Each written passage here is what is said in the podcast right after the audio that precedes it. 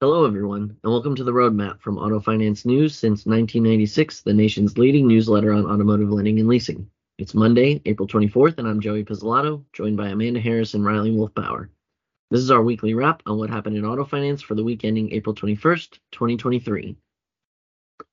In automotive news, only 10 electric and plug in hybrid vehicles will qualify for the $7,500 federal tax credit in the U.S. after stricter battery sourcing rules took effect April 18th and render most plug in models ineligible.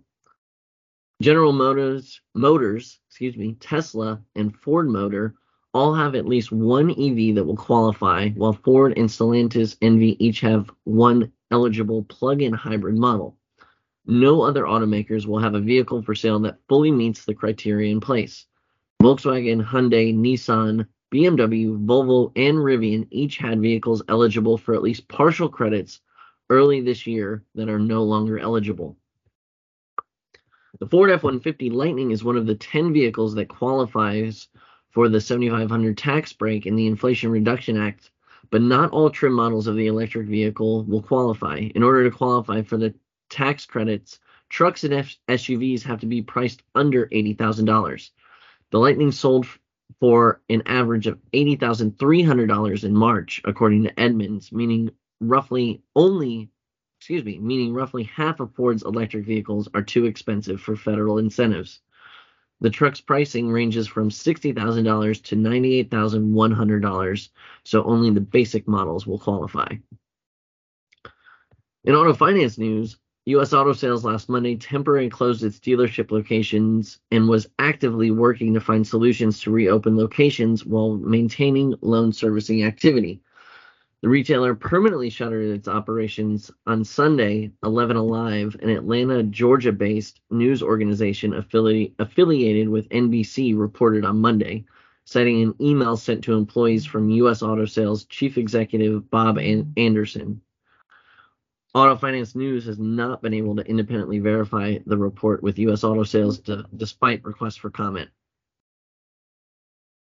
U.S. Auto Sales has 39 locations in Alabama, Florida, Georgia, and the Carolinas, and had 752.4 million in outstanding as of March 31st, 2022, according to Moody's Investor Services. Tesla Finance, meanwhile, had lease pe- penetration in the first quarter hit new heights as deliveries mounted and the EV financiers portfolio grew. Operating lease assets landed at 5.5 billion, of an increase of 10% sequentially and 17% year over year. Deliveries in Q1 jumped 36% year over year to 422,875 vehicles, just over 22,000 of which were subject to lease accounting, representing a 5.1 penetration rate. By comparison, Tesla Finance had a 3.7 penetration rate in Q4 2022 and a 3.9 penetration rate on deliveries in the quarter. End of quarter lease vehicle count jumped 20% year over year to 152,988, according to the earnings report. In auto ABS, Carvana is gearing up to issue the lender's first subprime asset-backed securitization deal since March 2022.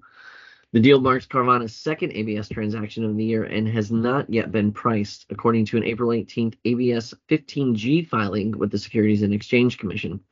Carvana previously issued a 363 million transaction on February 17th, backed by Prime Auto Loans.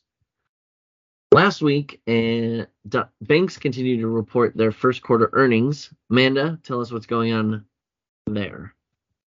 Sure. Uh, the main story is continued pullback by banks in auto, really, as banks are prioritizing higher return business lines. You know, we've been kind of seeing that play out over the last couple quarters. So the story that continued. Um, Huntington auto originations um, were actually up. So we're kind of seeing like a mix happening now. So there are some whose originations are up despite some of this pullback that's happening. But overall, we are seeing, you know, banks kind of come down. Uh, Fifth Thirds, for example, fell 5% year over year for their outstandings.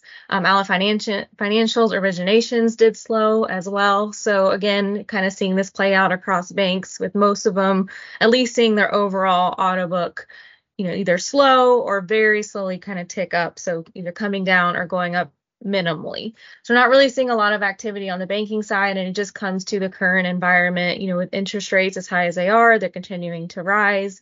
Banks, you know, are competing against really low rates offered by captives and credit unions. So they're just really trying to prioritize where they're putting their deposits. We also know for at least for some banks deposit activity is down, so they're really having to figure out where to prioritize you know that capital especially as it comes down. So we're seeing that play out. We did see a couple of banks you know exit floor plan lending also in the auto finance world uh, fifth third and capital one. So you know we're just going to have to see what what happens there as far as banks and and auto lending activity. But i don't think we're going to see it go up you know in any real significance over the next year.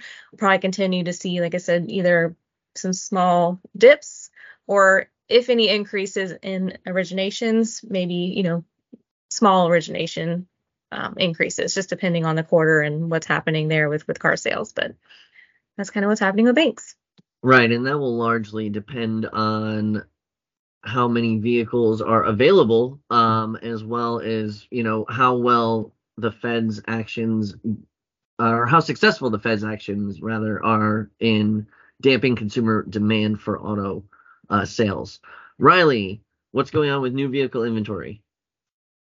Looking at new vehicle supply for the industry as a whole, the supply of unsold new vehicles increased 5% month over month and 70% year over year in March to 1.89 million units, which marks the highest level of supply the industry has seen since April 2021. The 1.89 million unsold units at the end of March made for a 56 day supply, so it's getting up to the 60 day benchmark that was historically considered normal for the industry. Uh, as we all know, though, supply still sits well below pre pandemic levels. Total supply at the end of March 2019 came in at 3.87 million vehicles for a 94 day supply. Um, when you look at inventory levels by OEM, it paints a little bit of a different picture than looking at the overall industry. Um, inventory is not building the same or not building at the same rate across the industry. Some manufacturers continue to have lean supply while others are flushed with inventory. Uh, for example, Toyota Motor North America continues to experience supply shortages. Toyota's inventory stood at 140 2,958 units for a 22 day supply as of April 1st, according to data that Toyota provided to Auto Finance News.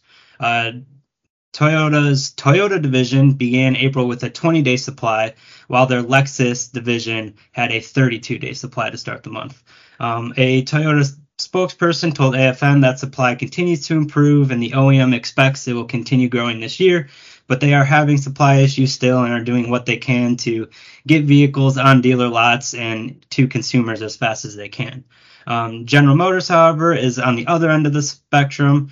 GM shut down production at its Fort Wayne, Indiana plant for two weeks beginning March 27th to slow its inventory growth. GM's Cadillac and Chevrolet brands had supply above 50 days at the end of March, while GMC had a 70 day supply and Buick's supply sat above 115 days. Um, GM is limiting its production growth because if inventory stays a little bit more lean, they won't be uh, putting as many incentives out on the market. So, looking ahead, it'll be interesting to see the market dynamics of how each OEM approaches building up inventory. Will some curb the growth to limit incentives, or will some take that opportunity to grow inventory, increase incentives, and try to grow market share? Right. Um, choices, choices for sure.